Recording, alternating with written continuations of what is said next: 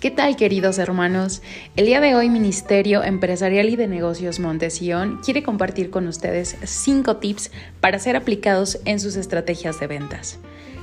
Tip número 1. La influencia genera valor para tu producto. Tip número 2. Debes venderte a ti mismo antes de poder vender tu producto. Tip número 3. Crea interés con características distintivas Crea deseo por medio de beneficios. Tip número 4. Vende los resultados presentando una imagen clara. Tip número 5.